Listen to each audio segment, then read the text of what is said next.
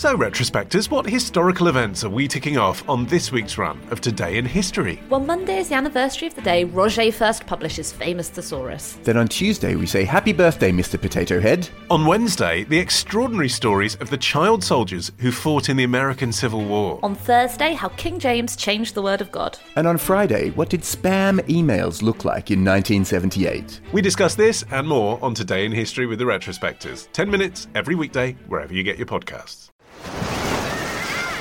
Hear that? Believe it or not, summer is just around the corner.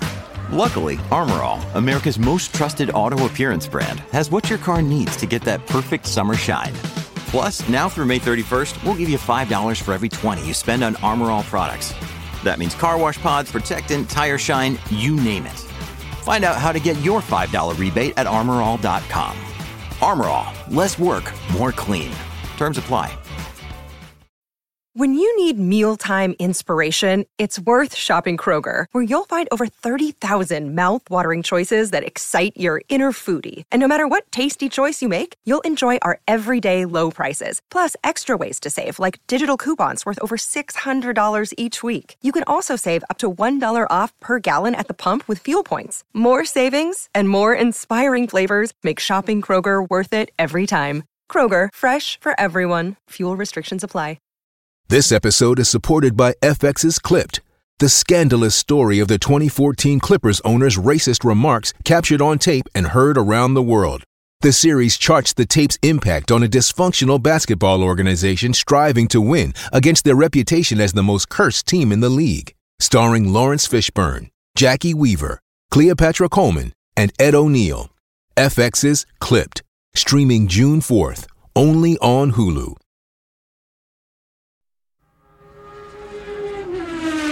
Welcome to For Formula One's Sake, the F1 podcast that makes FIA steward decisions look fast and accurate. We will have finished all of our thoughts within 20 seconds of this podcast ending. I'm demoting my thoughts five minutes now. So my next thought will be in five minutes' time. Bye. Yeah, I'm not going to make any more thoughts for the rest of this podcast. Welcome to For Formula One's Sake, the intimidating F1 podcast. No, no, Ollie. No. Stop intimidating me. Welcome to For Formula One's Sake, the F1 podcast that never worries about going too far. You should hear the stuff that's on the cutting room floor. Especially all the stuff when I'm slanging off my.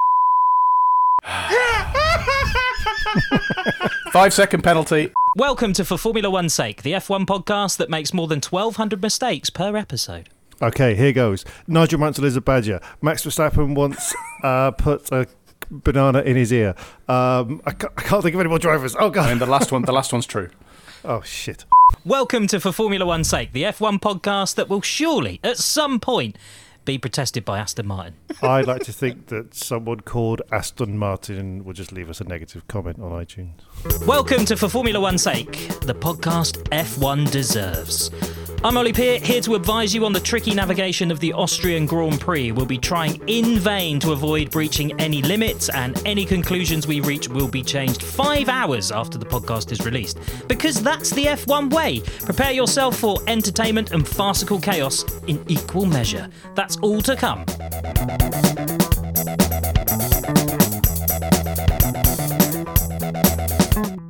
Joining me is a man who is wise now. It's Phill Tromans. I am. I feel like I've I've sort of reached another plane uh, of existence, of knowledge, of understanding. Because it was my birthday yesterday, so I'm a year older, a year wiser. Well, actually, no, I'm a day older and a day wiser. I don't know why they say a year. Happy birthday, Phill. Thanks very much. If you were a driver, which driver would you be? Uh, well, I've shared a birthday with Sebastian Vettel, so I guess him. Okay. In that I should retire, and have not been as good as I used to be for quite a while now. So is all And are you more really. conscious of the environment? You do also have quite bad hair these days. Actually, quite quite similar to Sebastian Vettel's. His is a bit curlier, but the the whole long thing. You never, Yeah. but you never had full world championships.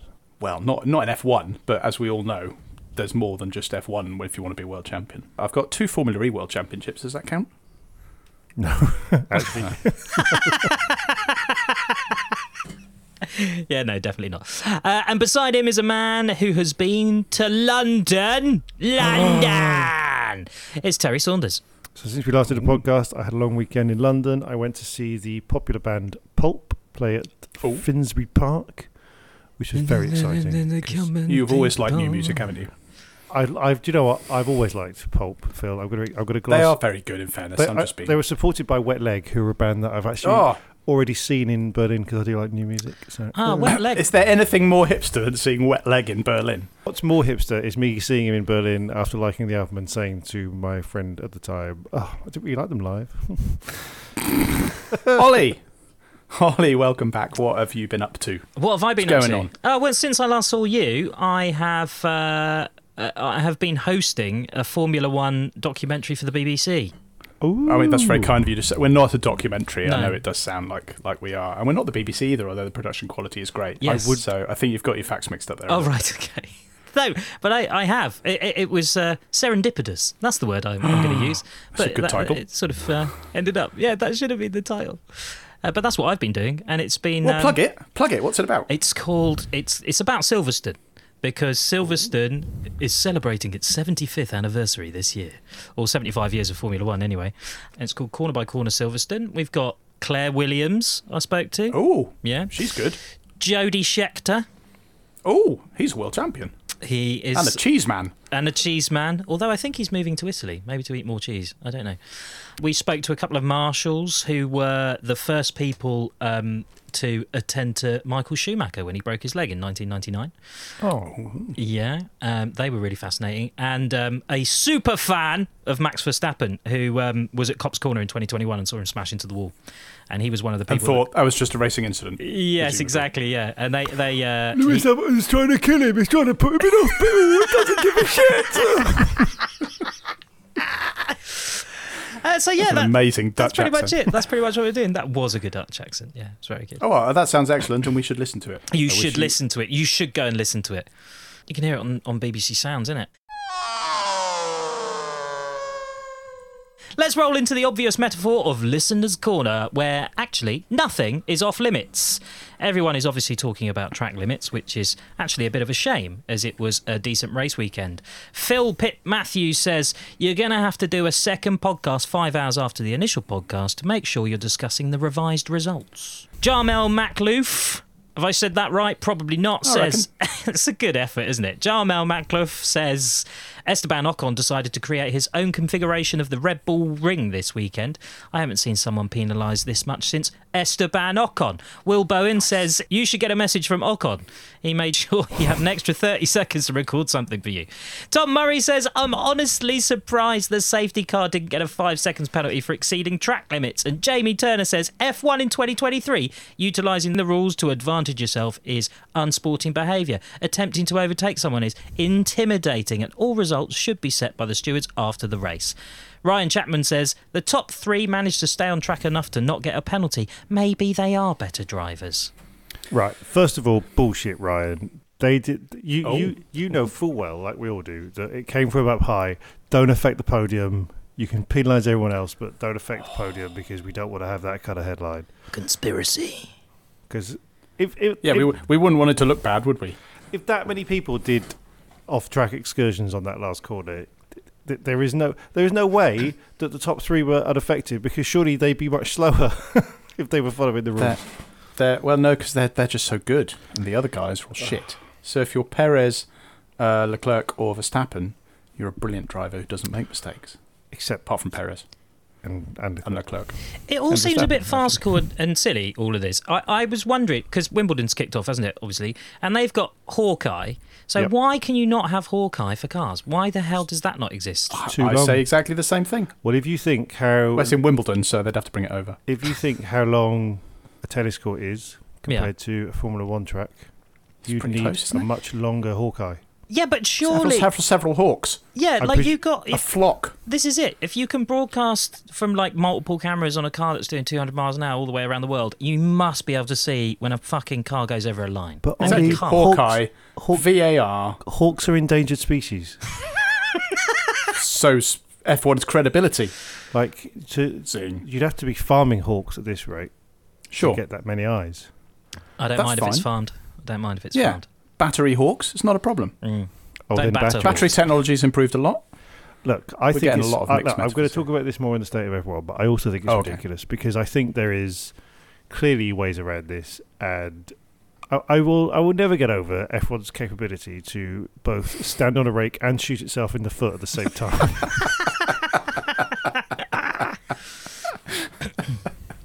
Oh, ball boys! They could just have ball boys. They'd be better. Just lining the Uh, entire well, no, track. With, with uh, it's a little bit Tom Price, isn't it? No, I don't think that's a good idea. Oh, okay. Who's Tom Price? Yeah, who is Tom well, Price? look it up, but don't look it up. Not on Really? a work computer. Oh, was that the marshal that died?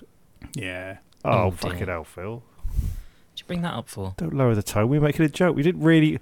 M- Me and Ollie didn't really think. Oh, let's have ball boys there that they can be smashed to smithereens by the aero. Oh, I can We never just- tell because it's it's your solution to so many things. It's like, oh, ball boys. I know, but ball boys would be the solution to so many things. Imagine, you, you, all right, all right. This is why we haven't got Manscaped back, Terry. Imagine, imagine you're in a parochial town centre on a on a Friday night, and there's a fights breaking out, Mm-hmm. and it's if there were like young posh boys in blazers along the edge of the high street, there would just be less fights. Well, I think you're thinking about line judges. But yes, because Oh. ball Boys boys kind wear of stand about. I, I was actually thinking of ball but now boys I'm back and on line- board. If we're talking line judges, Yes. who just stand there with their hands on their knees. Yeah, What, just someone right goes, by the lines. exactly. I applied to be a line judge once. Did I tell you that story? I've Wow. not heard this. This is amazing. Let's That- hear it. That is Honestly- an image I would love to see. I think it was because I was bored, but uh, I, I, I found out that being a line judge is an unpa- it's a volunteer job, like marshals in Formula One. Mm. And I found out you could just go and apply. So I went to like a tennis training academy near Gloucester, and I got berated at for like two hours because I wasn't shouting loud enough, whilst young tennis wunderkinds um, twatted balls at me at 200 miles an hour, and it's fucking terrifying. And then I didn't, I didn't get around, I didn't get through to round two. That's Wow. amazing. So I always have respect for those line judges, especially the ones that look as if they can't shout and then they shout. Well, they're going to be out of a job, aren't they? Because we just go with the Hawkeye. Let's just get rid of him. Bin Chat off. GPT, mate, just go. Oh, shit. Just have that sat on the side. AI. That was the Austrian Grand Prix. Done. Wrapped up. Finished. In other news, uh, just as we've got used to Toro Rosso being Alpha Tauri, uh, now they're bloody changing it again. Helmut Loudmouth Marko said last week that the Red Bull Junior team is likely to have new sponsors and a new name for next year, although it'll still harvest as many parts from Red Bull Racing as possible. We've asked this before, but what is the point of Alpha Tauri exactly? I mean, I'm still not sure now. It, originally, it was to get the young drivers, but now it's like to get any old driver. No, actually, and maybe old drivers again if Nyck de Vries gets replaced with Danny Ricciardo, as he I, might. I, I don't think that's even quite true, though, was it? Because wasn't it a quirk of the rules? Because wasn't there? It wasn't it when the F1 teams were trying to push to have proper official B teams, and a B team would be a literal feed into the team. It would just be like a doubling of the budget, and then give them the sloppy second cars. But then the rules changed, I think, quite late on. But AlphaTauri, uh, Toro, Toro Rosso had already been kind of they'd already bought Minardi, which is why we've got this kind of slightly ludicrous rule thing of like, oh, you can have some parts, but not all parts, and you have to design your own car, but you can't, you know, but you can basically have the same car, but blah blah blah. blah. So, in that way, Toro Rosso, AlphaTauri, whatever, have actually never really had a purpose, apart from then, like you say, to to fuck around with drivers who will get and their to careers. hawk expensive fashion. Um, and soon to hawk other stuff, apparently, because it sounds like they're going to loosen the sort of the Red Bull connection a little bit, and maybe they'll have somebody else's. But also, wasn't it a thing that Dietrich Mateschitz has said in his will or something? He didn't want to sell it. He wanted to stay as part of Red Bull, and it seems that dying words, yes. yeah, nobody else wants to keep it, so they're just going to run it to the ground. I think it'll be like. You know, like, on my visit to London, I went down Oxford Street, and there's a lot of American sweet shops in Yeah. Oxford Street now. So I think it will be called the American Candy Team, and you'll go in there and just be like, "How's he making any money?" And it'll just be just picking. So it's going to be a front. yeah. Whenever there's a pit stop, some uh, bonbons will drop out. It's going to be a front, and one of the drivers will be Nikita Mazepin.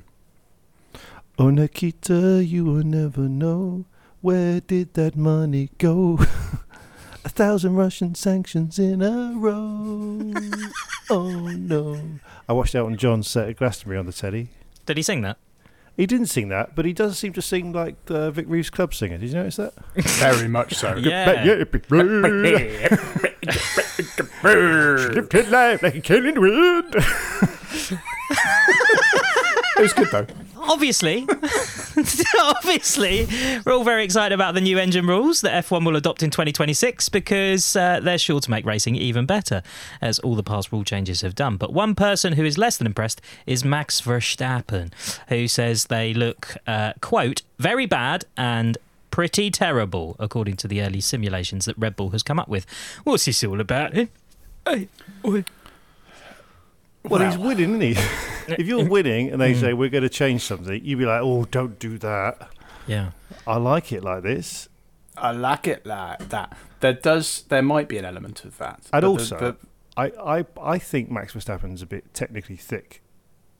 So probably when they said, "Here are the simulations," s- someone's just drawn him a picture, of like in crayon or something, and he's going, "I don't like it." Not as pretty as my real car. Why is it all flat? it's way too small. I can't fit in this. He's like the Derek Zoolander of Formula One. Imagine. I mean, he di- he is uh, again. I mean, he's just how how many minutes was he ahead of everybody? Like fifty minutes or something stupid. Oh, it, well, it was. Well, it wasn't that many in the end because he had an extra pit stop. That was an end, absolute for piss fun. take. That was a piss take. Yeah, yeah. No, it was a, it's called pit stop. Yes, that was a Oh, piss you're- take pit stop, though, wasn't it? I mean, come on. But on the sprint race, didn't he? Wasn't he like 28 seconds ahead of, of Perez or something in like Yeah, 10 it's laps? it's not close. It's not close. The thing about this engine thing, so that new new engines, new engine regulations in 2026, which, and I'll be honest, I'm like Max Verstappen, I'm not very clever when it comes to this stuff. But the general gist is there's going to be a bigger split of electric power compared to internal combustion engine power. So it's going to be basically 50% from each, from engine and from electric motor. And the suggestion is that combined with a load of computer controlled active aero stuff that apparently is going to come in, essentially the, the cars are going to have to. Well, Verstappen and, and Christian Horner reckon that the, the cars are going to have to downshift at the end of straights to change the ratio of power or something in order to harvest the batteries or something. And it's going to be really weird. You're going to see cars downshifting way before the end of a straight or something. And also the active aero coming on when drivers don't necessarily want it, i.e., them not having control over it, is also going to be a bit weird as well. He says this is very bad. It's going to be awful, and we should change it. Now, obviously, not everybody agrees, and everyone else is like, "Nah, it'll be fine." I mean, there is. I mean, I don't trust Red Bull statements with a barge pole because they're often no, they're very good at saying, "Oh, this is bad. Oh, you're bad too. oh, we're." But do you trust regulations to do exactly what they're designed to do? Well, as soon as we all remember the knob nose cars, no, I don't. so, so no, I, I think there's a high chance that they could both be right and wrong, and F1 could be into another death spiral. But we'll be here to talk about it. I mean, it will make for great content. So I, for one, wish them the best of luck with their hopeless endeavours. the the be- I mean, personally, selfishly, the um, what we really want is for Formula One to get so shit that all the other podcasts that came after us and got more successful get bored, and we just Which carry is on. most podcasts, yes. Yeah, yeah. So we just ca- it's like hare and a tortoise. We are just carrying on doing our thing. And in about ten years, we will hit peak relevancy when Formula Mhm. One's global audience Yeah. dips. It's a good strategy. Buy the dip. Yeah. We're like the crypto of Formula One podcasts. No, we're the Yeah, NFTs, but not- but not the- not the we- good crypto. We We're never not like made Bitcoin. any money in. I'd argue the the the the cassette tape because it's going to be a really long time, but that's starting to make a bit of a. Well, that's comeback coming now. back. Yes, exactly. That's Everybody my, that's loves my the point. really shitty sound It's quality coming that back. cassette would give you. But yeah. we're not going to be the cassette tape because the cassette tape was once top of the market. We're more like the mini disc. Have you? I Ah, okay, but, but that's never going to come back, is it? Yeah. I actually found one of those in my shed today. A mini disc. Actually, yeah, so I've got quite a few. I, b- I bought a few proper, you know, album mini discs, which gave it. I've still got them somewhere, and they give an interesting window into my musical taste of the time.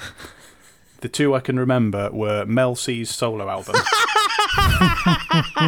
and I think. Oh my uh, God. Is it "This Is My Truth, Tell Me Yours" by the Manics, which is not one of their best albums. Oh my! I bet they cost you like sixty quid as well, weren't they? It's just like, Probably, yeah, yeah. The, the proper albums on mini disc were really Yeah, expensive. no, I went fully in on mini disc thinking this is going to be the future. Yes. It it Three days later, MP3 came along, didn't it? It's like- Just to confirm, uh, Pulp and Wet Leg, and you are Who was that again? Sorry. the Manic Street Preachers and who? Mel C. Uh, Mel C. No. okay, just checking. Just checking if, Wasn't a if bad album, any. Oh, he's cool just showing off how cool he is. Yeah. Want to collab with us? It's, it's me you want to call. I mean, the Manics at Glastonbury were very, were very good. Fuck the Manics. I've always hated the Manic Street. The Manic No. Street Sweepers, we used to call them. They don't care for you. Well, if you tolerate this, Phill. uh, not finishing that off. Speaking of changes, discussions have been reignited about whether there should be changes at Spa Francorchamps after the death of another driver. Dilano van 't Hoff died after being hit by another car in the Formula Regional European Championship race uh, in an incident not dissimilar to a crash that killed Antoine Hubert in an F2 race back in 2019. Lance Stroll was strongly of the opinion that the track should be changed around Raidillon Bend into the Kemmel Straight, which is where both accidents occurred. Other drivers agreed that something needed to change, but some pointed at the very wet weather in the latest crash, suggesting that was more the issue. Yeah, this is a tricky one that I think I think we need to kind of mention because it's something that could have implications in Formula One, particularly as we're going to Spa in a few weeks. But it's it's a it's a big old shame, and it's especially distressing that it was so similar to the crash that killed Hubert at the F1 weekends a few years ago. Um, Terry, did you see or hear about this? Yeah, so I've caught up on this today, and I think, I mean, my view is quite simple actually, which is if the same accident has happened at the same corner twice, then something needs to change. Yeah. it does seem to be pretty simple in that way, really. It's just this As- can't go on. As best I've heard, um, the discussion seemed to be should you change the track? So obviously years ago, I can't remember when it was. There was a, they actually put a chicane in at Eau Rouge, didn't they? And it was a from a spectacle point of view, it was a bit rubbish. So I think a lot of people are like, oh, no one do that, and a lot of people are saying, but the tradition, the tradition. And I don't want to do that down because tradition, you know, is important and we all like it. But at the same time, we're talking about, you know, repeated similar accidents, as you said. Um, so some people are saying slow the cars down there. Some people are saying that this particular accident was maybe more to do with the fact that the race had been restarted after a safety car, I think, in horrendous weather, which looking at it was like, why have you restarted that? And that maybe was a thing. And then other people are saying, well, this is the issue of that corner. If a car goes off, loses control coming through Eau Rouge and Raidillon, hits the wall, they get bounced back into the track. And the same thing happened to to Van that happened to Hubert was that he crashed, went sideways, and then another car came spearing in very high speeds and hit him. So it seems to me that maybe some sort of combination of everything might work. Um, I mean, firstly, don't don't race in stupid conditions, um, especially you know when they're going that kind of speed. Secondly, if they're going to go off, let's change the track to make it that they stay off and they don't bounce back into traffic. And and to be honest, the, the actual reduction of speed, I think if you can do those things, then maybe it's less of a concern. But what do you guys reckon? Well, in a kind of ironic similarity to uh, the race this weekend, you know, the reason there were so many penalties for the time, the, the track limits this weekend was because it was all on one particular corner. And they're now talking about changing that corner next year so there won't be as many rule breakings as there are. And it's, you know, obviously the, the consequences are far more dire, but it's the same thing. If you stop this corner being as unsafe, then you're not going to have these kind of accidents and we won't be having these kind of discussions, which is which is the journey that Formula One and motorsport's been on for 30 years now. It's, you know, it was all about making it safer. And we have to admit that although Belgium is everyone's favourite track and it's old and it's got all the history, the heritage, it was a track designed for very different cars and cars and, you know, and it's because I think ironically Formula One is kind of a bit safer there because they don't they they don't even do it full whack anymore. You know, they they they could you know they could lift off where, where you used to have to lift off through bits of Eau Rouge. They can always do it full pelt because the cars have got so much more weight and body and traction and everything. And I think the But they have need to be already.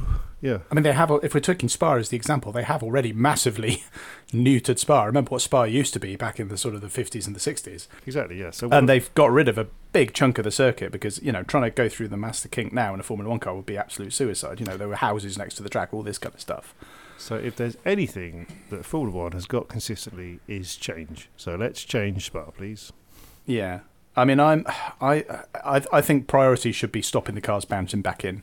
You know, I don't, I'm not, I'm less bothered about them flying off at, you know, 150 miles an hour, however fast it is through there, if they're not going to bounce back in again. Um, so maybe that's something they could look at.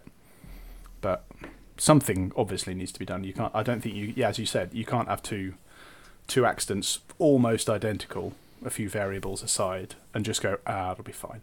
Yeah. No, I agree. You know, similar incidents, same spot, very few years apart. It's a bit of a no-brainer, isn't it? Got to do something. Now, tell us how wrong we are. You can tweet us at For F1's Sake or find us on Facebook where we're For F1's Sake or email us at wrong at ff1s.com. Alternatively, if you think we're right, why not buy us a beer? Uh, that's what Ray Glennon did, who left us a message as well. He said, Cheers! I hope this meagre contribution helps keep you pleasantly tipsy during this, the longest and arguably the dumbest of all F1 seasons. Much love from Seattle. Ooh. Thanks, Ray. It's very nice. Very it's nice. very isn't it? nice of him. I really like Seattle, and I really like beer. So this is this is ticking all my boxes. Frasier country. It wasn't my first go-to, but yeah, I like Frasier as well. Why not? Plus, we also celebrate our long term supporters for being the top champs they are. So please let us thank Andrew Cunningham, Andy Wallington, Yes. Keith Russell, Neil Yeah. Fraser, Keith Thank Faulkner, you. Bernard Keith War, Chris Russell. Lee, Jenny and Ralph, Brynard, and Yes. Bryce Davies. Well done, Legends. all those people. Join them. Join them all. Head to ff1s.com forward slash pint pint pint. Jewelry isn't a gift you give just once. It's a way to remind your loved one of a beautiful moment every time they see it. Blue Nile can help you find the gift that says how you feel and says it beautifully with expert guidance and a wide assortment of jewelry of the highest quality at the best price. Go to BlueNile.com and experience the convenience of shopping Blue Nile, the original online jeweler since 1999. That's BlueNile.com to find the perfect jewelry gift for any occasion. BlueNile.com. It's Kaley Cuoco for Priceline. Ready to go to your happy place for a happy price? Well, why didn't you say so? Just download the Priceline app right now and save up to 60% on hotels. So, whether it's Cousin Kevin's Kazoo concert in Kansas City, go Kevin, or Becky's Bachelorette Bash in Bermuda, you never have to miss a trip ever again. So, download the Priceline app today. Your savings are waiting. Go to your happy place for a happy price. Go to your happy price, Priceline.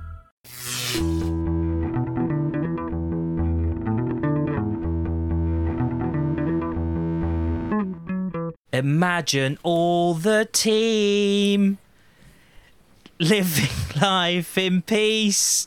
Oh. you may say I'm a dreamer, but I'm not the only one. I hope someday you'll join us, and the world will be as one. I'm not sure now that John Lennon ever died. Your face, beautiful. Terry's making absolute despair. he likes Wet Leg and Elton John and Yeah, he doesn't like who the else? Pulp. Beatles. He's way too cool for the No. Beatles. No, They're no, too no, no, mainstream. No, no, no. Unlike no, Elton on. John. I'm, I'm thinking more that our jobs are safe from the threat of AI. Well, let's start. Red Bull. Uh, Verstappen won, blah, blah, blah, blah, blah. Uh, here's more incisive commentary from our correspondent, Matt Bryant. Red Bull. Max Verstappen continued his bid to make F1 a multi-class series, being in one of his own. He even had time to pit for new tyres, grab a coffee, look around the shops and get his kids a crap plastic toy before setting the fastest lap of the race and taking yet another win. Perez had a tougher weekend, dealing with a fever and sickness, qualifying a lowly 15th. But he battled his way through to finish on the podium, probably because he was the only one to stay within track limits. No Nigel Mansell style vomit in the helmet though. Shame. I've got to take issue with one thing you said. I don't think he was buying his kids' stuff. He was buying uh, Danny Kvyat's kids' stuff because he's married to Danny Kvyat's ex. Oh, I thought you meant Who Sergio Danny Perez Kvyat's then, because I thought that No! was. Well, that was would a- be incestuous. That's a good soap opera. that, may- maybe Oh, that's how Perez is going to win the championship. He's going to mindfuck Verstappen by going, "Oh, I bought your, I bought your stepkids presents. That's okay, isn't it?" He's going to steal Verstappen's stolen kids. And then he's going to say, "I won't tell you where." It'll be like Taken with Liam Neeson. It'll phone him and just, I've, no, "I'm going to, I'm going to, I'm going to stress here. I've never seen Taken, but I've seen enough people take the piss out of Taken that I reckon I can do a pretty good job." So Go he's going to phone Liam Neeson. That, no, Liam hang on, Neeson? no. who's hang on? Who's in Taken? The trouble is, Perez would do that, and then he'd Liam- wonder why his plan hadn't worked. Liam Neeson is in Taken, but You wouldn't phone. Yeah, yeah. He would phone Liam Neeson. No. yeah. Okay, He would to phone ask Liam for a Neeson. favour. Verstappen, maybe. No, because Liam Neeson is playing Max Verstappen in this. version. Right, right. Oh, ChatGPT okay. I don't see it, but yeah, go on, carry on. And he would be there going, I, will- I will get my children from Ian you. Paisley, isn't it? And never. No. Keep going. Oh, keep, yeah, please Perez, carry on. Perez carry hasn't on? got a chance. No. I want to see how this unfolds. I want to see how it goes on. Please carry on. Perez, so Perez would call Liam Neeson played by Max Verstappen. No, Max Verstappen played by Liam Neeson. Sure. And say, I've got your kids. They're somewhere. What's the last race this year? Abu Dhabi again. They're somewhere at the track in Abu Dhabi. Oh, hang on, that's Perez saying that. So he'd be Mexican. They're somewhere at the track in Abu Dhabi. And if you win the championship, they will die. You're listening to Inside the Actors Studio. that, was, that was that was brilliant. What a drama.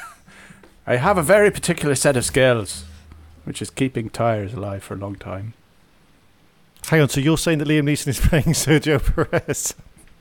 Oh, is that what's happening? Oh, I'm getting very confused. Liam Neeson's doing it's a one it's a one man play with Liam, Neeson playing every Edinburgh role. Fringe show. it's just a dramatic reenactment of a fantastical. I think this is great. We should write had, this and put it on. Is, uh, is Radio Four looking for any plays? I reckon we could get this sorted. Always looking for a play. Twenty-four hour plays. the That. shit they put on there. Yeah, first thing in the morning it's a play. Uh, just Anyway, but what are we talking about? Oh yeah, Red Bull. Yes, Red Bull. Red Bull. Uh, what about Verstappen and Perez's um, little punch up after the sprint? W- Mm, yes. Was there maybe trouble in paradise? By which I mean Verstappen's paradise. Hmm. Did you see this on the Saturday? Saw them having a chat. Yeah, I saw. Well, I so say a chat. the race the race started and Perez actually got ahead of Verstappen, not very long, but Hmm. for a bit. And Verstappen was, as far as I could tell, furious that anyone had the temerity to overtake him. And at the same Yeah. time, Perez wasn't very impressed because Verstappen did his normal, fairly aggressive defending. Um, and then I think they came together at the end and decided that probably they shouldn't have a massive falling out in front of the cameras, and now apparently everything is fine. But I can't help thinking that the power dynamic there is very much in Verstappen's corner. Well, it's what we want, isn't it? We want Perez to lose his shit and have a big punch up with Verstappen. That's the only, the only interest we're going to get this year is if Perez, well, somehow stops finishing 15th and also hates Verstappen. I was expecting Verstappen to come out the car and start, you know, being a bit cocky and aggressive towards Verstappen. What are we doing? What are we doing? And Perez just loses his shit and just nuts him. very amusing. It would be entertaining. And just walks off with two middle fingers up to everyone. And then Daniel Ricciardo gets into the Red Bull and wins the championship. and turns out to be much better than Verstappen now because he's done so much simulator work. Apparently, he's been very good on the old simulator. Oh, They're- bless they're him. put- oh, they're give put- that, give that boy him a in the- lollipop. They're gonna well, they give him a, they're gonna give him a test and see if he's still good, and then they'll probably give him Nyck De Vries' seat, Oh. or maybe Liam Lawson. I don't know. We'll get to that. But anyway, Perez. Everyone was sort of hailing him on the Sundays, like, "What a great job to come through from 15th." It's like, yeah, but he was 15th. Like, yes, well done to come through to third in the best car by a country mile, but you're only coming through from 15th because you were lousy in qualifying. So, I don't know. I, I don't see why everyone is giving Perez such a, a, a fun time this weekend. He's still not doing anywhere near well enough. Ooh! so I just you disagree? I- no, I don't disagree. Just uh, I, I, you know, I'm indifferent really. I just I'm I'm just getting bored of seeing. Red I mean, I sort of am really, but we're trying to fill I'm just time, getting bored of seeing them win all the time. So actually, it's quite nice. I think Perez is doing us all a favour by fucking it up and messing up. Yeah, the, the the comment from Matt about multi-class racing is it might as well be. You know, they're they're basically like a sort of the opposite of a safety car at this point. They're just going much faster than everybody else to sort of clear the way, Mm. and the real racing's going on behind. No, the opposite of a safety car would be a danger car, which is something I would like to light, liven up boring race weekends. What Bernd Mayländer after he's had a few drinks comes out. Knives on the wheels, you know, oil slicks, all that kind of thing. it's like Mad Max. Yeah, amazing. Yeah. Bernie Ecclestone on the front with a big guitar.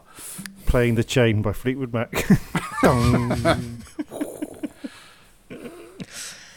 Ferrari, Uh, let's have a Ferrari update this week from Dawn Janacek. Ferrari. In typical Ferrari fashion, they fought with each other more than their Red Bull bookends for most of the race. On the one occasion, they didn't shoot themselves in their Gucci loafers. A yellow flag early in the race, right as Ferrari was passing pit in, looked like they'd lose out on the fresh tires nearly every other team was able to swing in for. But then, in an oddly well orchestrated move, they successfully double stacked on the next lap. In the end, Leclerc took second for Ferrari's 800th podium, and Sainz was relegated to sixth after penalties were assessed for, hmm, track limits. They're, they're due one, aren't they? We'll let them have it. Yeah, I was watching qualifying on the Saturday and I was literally typing a tweet at the time saying, I wonder how long before Ferrari mess up. And then they said, and Sainz's car isn't working, he's stuck in the pits. Which seemed like, well, there it is. But then they managed to get his car fixed and he went out and immediately went fastest. So luck was clearly on their side. They're clearly doing something right. The trouble is, they're Ferrari. It's July. Nothing fucking matters anymore, does it? Well, that's true. Yeah, I mean, um, how far ahead is Verstappen now? Seven. 80, 90 points, something like points. He's, I think he's won next year's championship already. Yes. so Yes. nobody really needs to worry about it. It's just a battle for. It's a battle for, I guess, second at this point. But they're not second anymore. They did they they dropped down? Are they fourth now? Um, I- I've lost yeah, track. Hold the line, It's- caller. You're right, they are fourth. Which is impressive against Mercedes, who haven't really got their act together, and Aston, who only have one driver. Although more on that later. So yeah, I guess a second and a sixth is actually pretty good, and it would have been even better had Sainz not Cheated. got the track limits thing. Yes, been a flagrant, horrendous cheat. But you know, I mean, we can hope against hope that they might get their asses in gear and provide some sort of consistent challenge. But I'm not holding my breath. Sorry, I was holding my breath.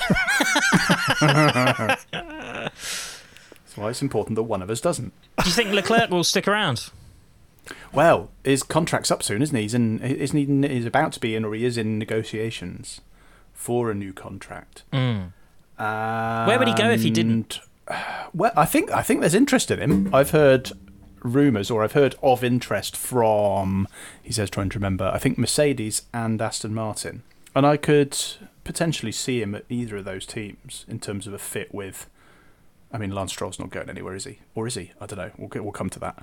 But the thing is, Leclerc I mean, did really love Ferrari. I think he was Ferrari Academy, wasn't he, or something? He's been with them for years. But there, surely there must come a time when you're like, I'm so sick of being let down. Well, hmm. we've talked about it before. Like he, he's now learned the hard way what really history should have showed him was going to definitely happen, which is Ferrari will absolutely fuck his career. Yeah, career enders. Yeah. So, you know, he's. got- I think he's, he'll have options. I think he'd be stupid to stay at Ferrari. I think other teams would be stupid not to get him. So I think he'll He's- be okay.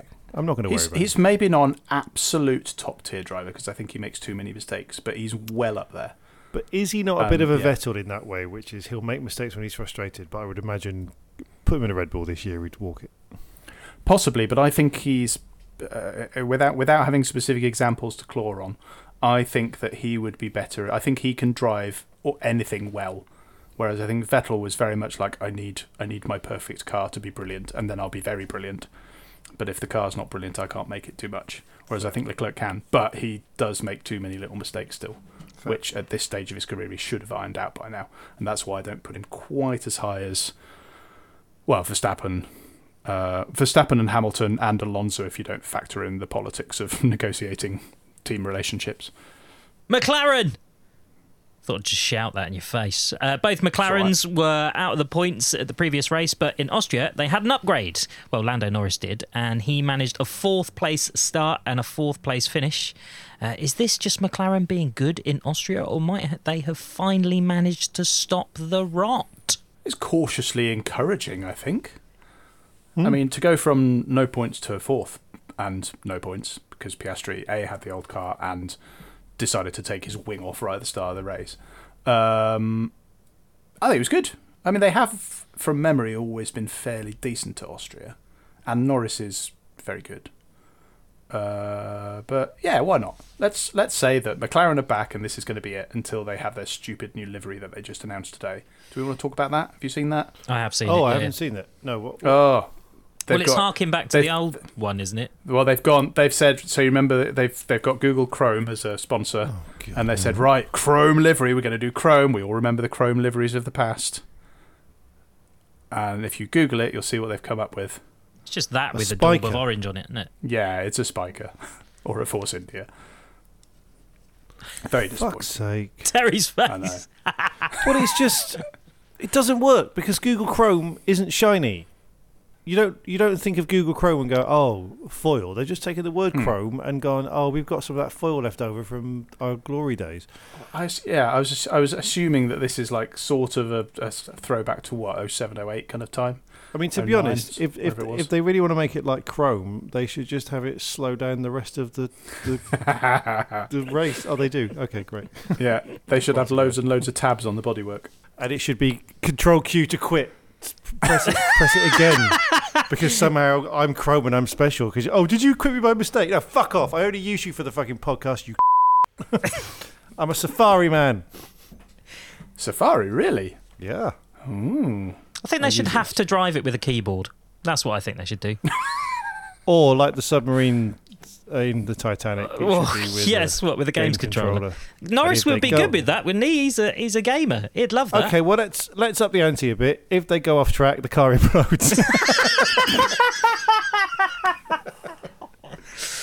oh dear. oh fuck! It's some rich. That was don't- that was beyond the limit.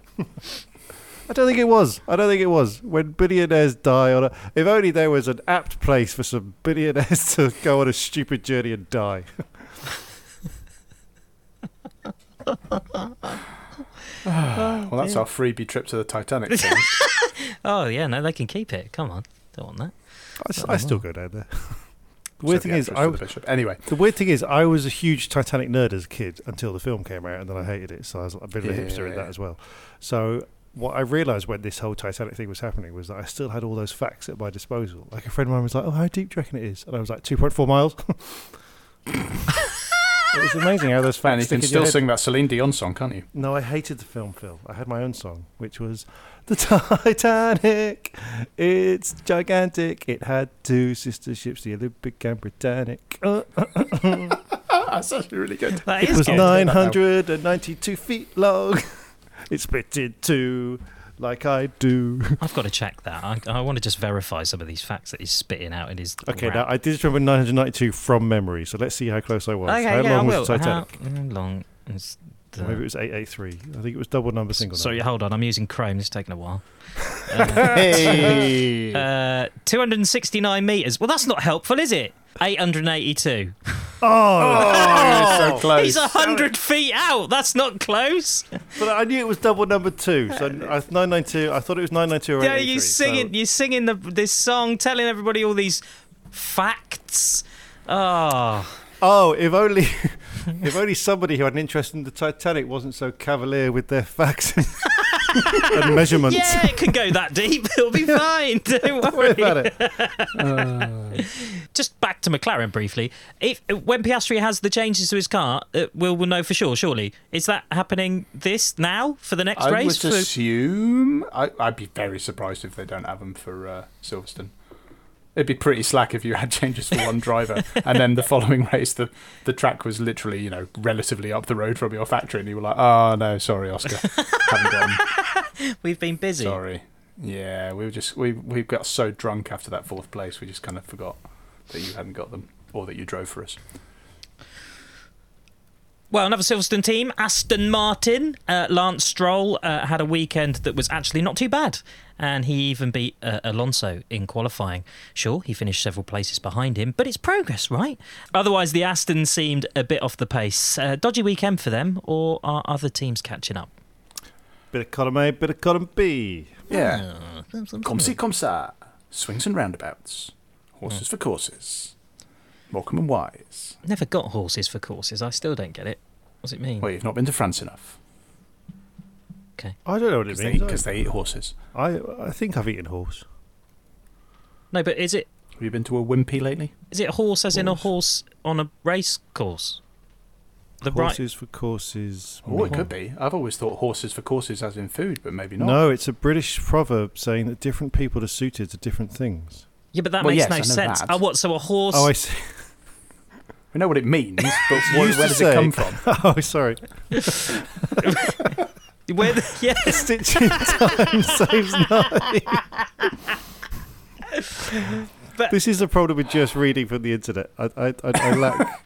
There's no problem with it. I enjoy it. Basic comprehension skills, yes.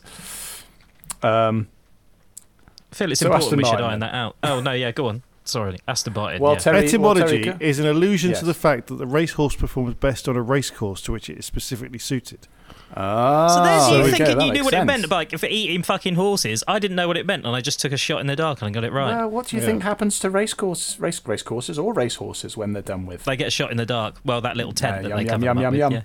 Aston Martin. Yeah. Aston Martin. Yes, yes, yes. Yeah, go on. Um, going back to them, yeah, Stroll was all right. Alonso was a bit off his game. Everyone else is getting better. Aston need to make sure they carry on their momentum. Next, Mercedes. Uh, Whingy Hamilton came to Austria this weekend, letting rip with no end of complaints about front end grip and other people's track limits. Maybe he should have focused more on his own limits, uh, what with getting 15 seconds of penalties. George Russell, meanwhile, was one of only two drivers not to infringe the rules, even though he was some way off Hamilton's pace. Uh, what's happened to Mercedes' upgraded pace? gone, or at least they've n- f- not really ever been that good at Austria, have they? They've always been a bit rubbish there. So that was just this. Did you hear Toto have a go at um, Hamilton? We, we know the car is shit. drive Just it. drive my just shitty drive car. the car. Yeah. Drive the car. We don't pay you to dig. Who- Who was the other driver that didn't break the rules? Uh, Alonso. Oh, it was Alonso, was it? Because George Russell, you just kind of expect that with him. He's so like, Yeah, goody two shoes. Uh, Alonso got um, got Lance Stroll to break all the rules for him. yeah. Ooh, both lads. Too soon. It's 15 years ago. Fucking hell, is it? I, th- I I remember know, talking about it on a podcast. That's depressing, isn't it? But at least you're I- not Nelson Piquet Jr. Is that all I've become? Is that going to be on my tombstone? You did a f- very did a Formula One podcast once. podcast for fucking 60 years of his life. Uh, Full thing bang. 60, yeah, we, 60 years, we've still got a fair way to go, though. That's all Before right. being, being found dead in his apartment with the F1 streaming on his Apple Vision headset and his cat eating his dead flesh. Trousers round his ankles and copies of Autocourse everywhere. You know, on the Apple Vision headset, there's a thing where if you're in virtual reality mode and someone comes up to you, they'll kind of appear through whatever you're watching. Mm. That's just to stop wanking, isn't it?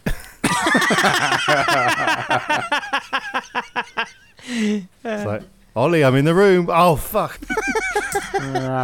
They must have had to have tested that. Uh, Williams, uh, Logan Sargent was less terrible than he has been. Um, finished in 13th place, just two places behind his teammate Alex Albon. Although Albon did have 15 seconds of penalties for track limits. Is there any encouragement to be found for Sargent here? This was probably his best Grand Prix. Yeah. Which admittedly is not saying much. And it probably won't mean he keeps his drive if there's anybody even slightly qualified to take it next year. But, yeah, f- you know, fine. Well done. Well done, Logan. You've achieved the absolute minimum acceptable. Exactly. I mean, g- good on him. He, he can at least retire after his only season, knowing Sure. that he didn't fuck up every race. Yeah, he can go and um, open a bar in Tenerife with Jaime Alguersuari. Alpine. Pierre Gasly uh, had a bang average weekend in that we don't remember ever seeing him, while Esteban Ocon completely failed to understand the concept of track limits and got a million penalties in the race. And not for the first time. Didn't Ocon have a really good race last time? I can't remember. I- Sometime recently he had a good race. I don't remember the details now, but he's a bit up and down, isn't he? But at least he's doing something. Gasly's just kind of faded into the background for me. I, I genuinely can't remember anything he's done this season. Wait a minute, we haven't talked about the Alpine news. What Alpine news? They've been bought Oh, by yeah. Oh, no, that was- in- in- I knew there was something we should have stuck on the script. Let's talk about it now. They've been bought by It's Always Sunny in Philadelphia, is that right? Well, so well, sort of. I Oh, think the blokes that more of beat a- the football team. It's Yeah. the blokes That that bought beat the the football, football team, No, yes. Sorry, I meant bought. The blokes that bought the football team. They, they, they've. Yeah, that's right. Yes, the Hollywood Yes. people. Well, I, Okay. I mean, my, as far as I can tell, this might be a slightly headline-grabbing bit. Basically, an investment group, of which Rob uh, McElhenney and Ryan Reynolds are part of, has purchased, I think, twenty-four percent of Alpine. Um, for 200 million units of currency that I forget dollars, euros, pounds, probably euros. Probably. Um, which is interesting for several reasons. One, because of the obvious success of Wrexham since Reynolds and McElhenney bought them and the associated coverage that they've been getting, but also because it values Alpine at just shy of a billion euros, which is pretty fucking high. That's mental, Um, isn't it? I mean, it is that for is a relatively bonkers. midfield midfield team. Um, I, I don't think it's as as, as straightforward as, as literally just those two have bought in the way that they bought Wrexham. Is like that is their club. True. They are just part of this sort of conglomerate that has a minority stake in it. But th- um, but it's I interesting think- that they're getting involved. I mean, it gives a bit more glamour and glitz to Formula One. You know, it's going to get more people interested. The rest of it, but the billion dollar figure is very interesting to me because if yeah, like you say, if a middling team is now worth a billion dollars, which you know now they've got all the budgets in control. That was always the thing they said with the budget cap is that you know if you can make teams profitable, their value is going to go through the roof. And it does mean that when Williams was sold to Dorilton Capital a couple of years ago for two hundred million dollars for the whole team, for the whole thing, Yeah. it does kind of rather imply that Williams, in in, only, in the way that only Williams can, have managed to fuck up even this open goal. Just like, or it means that they have skyrocketed in value. no, no, no, no. Williams will now also be worth getting on for a billion dollars. Well, what I mean is the Williams family sold. bless them. They've they fucked up like they fucked up every decision about Williams in the last thirty years. Having said that, Alpine has a, in the short term, better performance than Williams by quite some way. So it Yeah, could be I that mean- Williams are actually still worth 200 million. I'm just going down every day. I just I don't get it. Yeah, they're, they're they're now worth 170 million. How do we owe you money? I don't get it. They're gonna uh, maybe it's this a long it's a long game by Claire Williams, and she'll actually buy it back for a pound. Yeah, and then run the team into the ground. No, you know, Or sorry, win the world showbiz- championship with uh, with Sorry, Mercedes Ollie's show, Ollie's showbiz friend Claire Williams. I do apologise. Oh yes, sorry.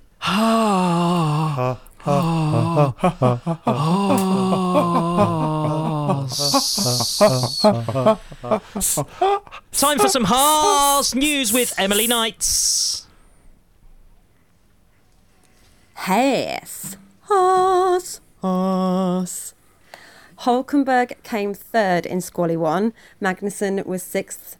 In Squally 3, Hulkenberg ended up fourth and Magnussen 10th. So it was looking pretty good. Magnussen started from the pit on hard tyres and then after just one lap came straight in for mediums, only to come back in again for hards on lap 2. I think they were just bored.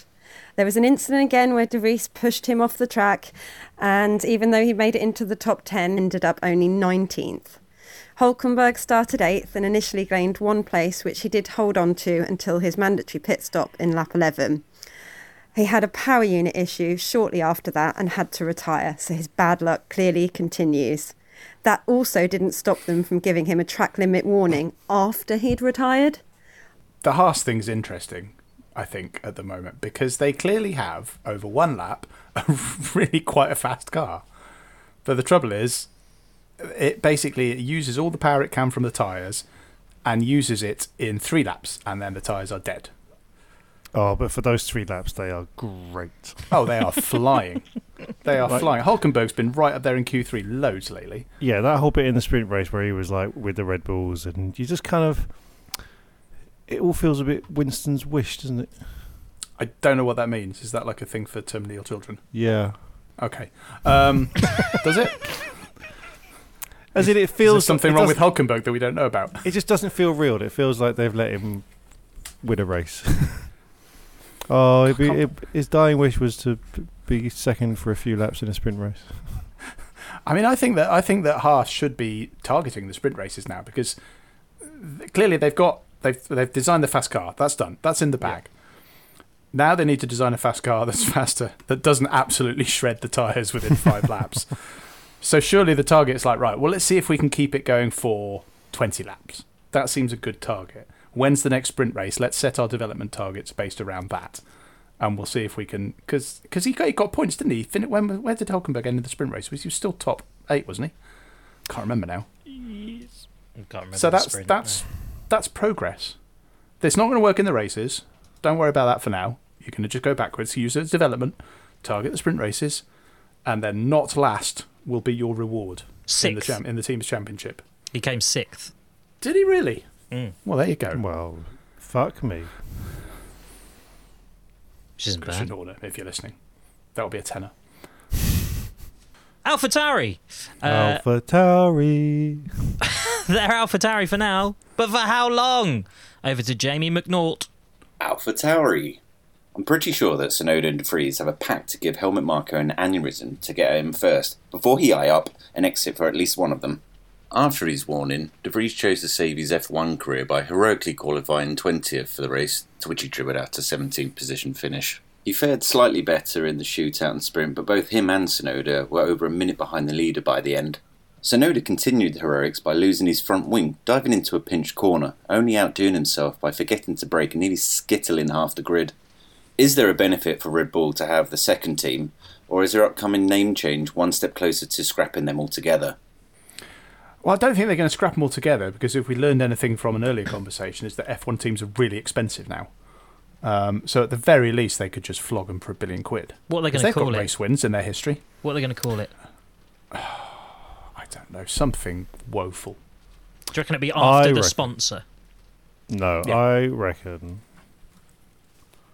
they should call it Roadsteer because Toro Rosso is Red Bull in Italian, and I live in Germany, so it should be Roadsteer. Is that what Red Bull is in Germany? Roadsteer. Roadsteer. But if you put Red Bull into Google Translate, it says Red Bull. No, that's a terrible name. Uh, they should just go after who, uh, uh, Fuck you. whoever the whoever the, the, the, the you know the biggest sponsor is. They should just call it that because then Oh, let's call it the Brexit Party. Then. yeah, like, or like Lidl, just the Lidl car, or like it would hey, just be don't funny. Knock, don't knock Lidl. I'm not knocking Lidl. Lidl. I'm just saying it would just be funny. It is Lidl. Yeah, you're right. You're right, Phil. It's pronounced Lidl. Mm-hmm. Depends what country you live in. I mean, it's definitely Lidl. Uh, I live in Germany. It's Lidl. I live in the south and we're quite pretentious. It's Lidl. But they should just do that. Name it after the um, the main sponsor, and it'll They change. will definitely do that. Over Yeah. here, Waitrose is pronounced which is Waitrose! We actually have a st- okay. The main supermarket in Germany that isn't Lidl, Lidl or Aldi is spelt R E W E. How would you s- pronounce that? R E W E uh, R E W D. What did you say? Raver? Graver? Yep. Yeah, R E As in W E. Rue. uns. Rue. Reve. Reve. All's Reve. close. Reve. Once I was with a friend and she was like, "Oh, we can go to there's a Revo in the, there's a Revo in the corner," and I was like, "Oh, that's funny. There's a Rui as well." Everyone talking about the same shop. That's so embarrassing. Anyway, who are we talking about? Alpha Tauri. Um, I don't know what the new name's going to be. I think De Vries is fucked, isn't he? when Helmut Marko comes out with a quote like, "Oh, Christian Horner was right. He is shit," I, I, I haven't got much confidence in his career. I don't know. Like he, d- he literally needs to be one of those AlphaTauri drivers that wins a race. Just and even that he'll Yeah. probably get booted out. But he's going Uh, to get yeah, booted I was going to say he need he needs a he needs an absolute miracle, and I think he needs more than one of them. out. Never Oh, mind. sod. He'll join the long list of Yeah. former junior Red Can't Bull say we drivers. didn't warn him. No, Alfa Romeo. Uh, well, also in Austria, we assume. probably. Stands to reason that they were there. All of which takes us to the standings with Terry Saunders. I went to see Pulp this weekend. Keeps going on about it. I mentioned before. Now, you guys haven't known me for long enough, but in my former life as a comedian, I had my 2006 Edinburgh show was called Pulp Boy, and it was a story all about a boy who only spoke in pulp lyrics. Wow. So, to recreate a little bit of that story in the standings, here are the standings if they were pulp songs. So, in number one, which technically is a Jarvis Cocker solo song, is Still Running the World by Max Verstappen. number two, Something Changed, Sergio Perez. He's not good anymore. Uh, Fernando Alonso is number three with Help the Aged. Um, Lewis Hamilton is The Fear with number four. He's getting old. Born to Cry is Carlos Sainz. Razzmatazz is Charles with all of his naked pictures. Do you remember the first time is George Russell because he's young. Uh, Lance Stroll, obviously common people. Um, Esteban Ocon with My Legendary Girlfriend. uh, We all know about that. Uh, Lando Norris's Babies. Pierre Gasly with His and Hers, also about the same girlfriend as Esteban Ocon. Uh, Nico Hulkenberg, After You, No, I Don't Want a Podium. Uh, Alexander Albon, I Spy uh, for my mum. Oscar Piastri, Misshapes, which is a niche joke about Oscar Pistorius. Um, David's last summer is Valtteri Bottas and his last season in Formula One. Silence is Yogan Yu because I, I've never heard him speak. Yuki Tsunoda is Disco 2000 because dishearteningly Yuki Tsunoda was born in the year 2000. Oh, God. And Kevin Magnussen of Suck My Balls fame is This Is Hardcore. Uh, won't it be strange when Yuki Tsunoda's fully grown? Oh. and teams, uh, we of course were racing at the Red Bull Ring, so I thought, what would the other teams have named after them? I really wrote this quite soon before we started recording. Uh, so, first place, the Red Bull Ring. The second is the Mercedes Cloak to hide their embarrassment. The third place is the Aston Martin Money Pit. The Ferrari apologising to their driver's stamps, which by that I mean one of those stamps that like, they use in like l- lawyers and stuff. So it's just like they just stamp on their hand. Sorry. Just this, sorry. Uh, the Alpine, my first contract kit after last year's debacle, the McLaren Crystal Ball, the Haas Ball Protection Unit, the Alpha Ladder to climb from irrelevancy, the Williams Bad Financial Decision Award, and the Alpha Tauri. Fuck them, they don't deserve anything this year. That's it. And now, the man Oh, of the match of driving.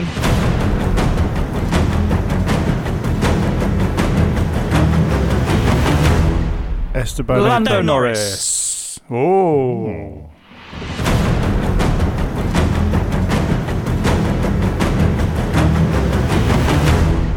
And now it's time for the state of F1 with Terry Saunders. It doesn't matter what job you do, if 1200 of something comes in on a day when you normally get about four or five, then for sure something has gone wrong.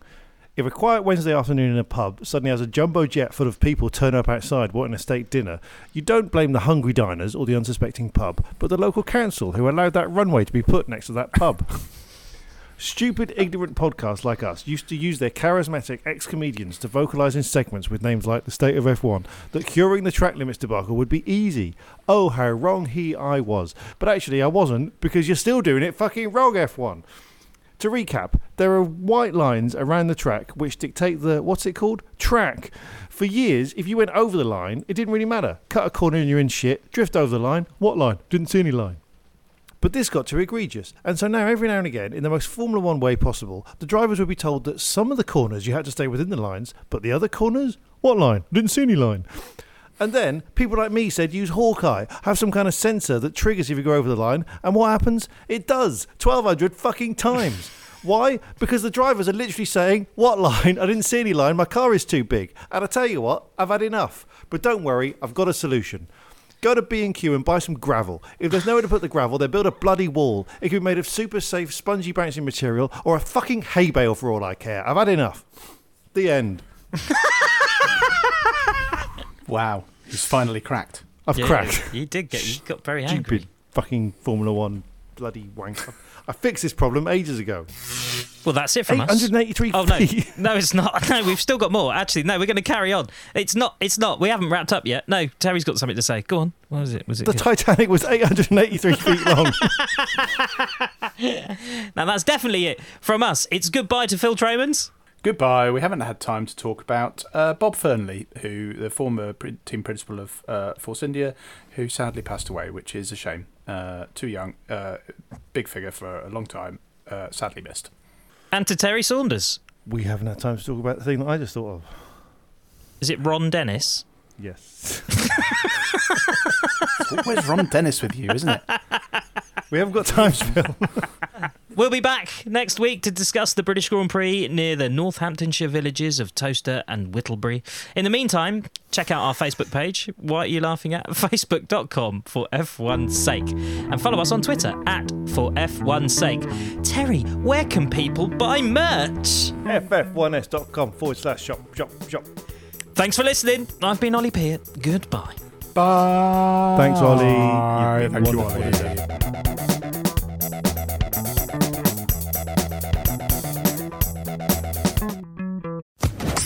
Social Podcast Network.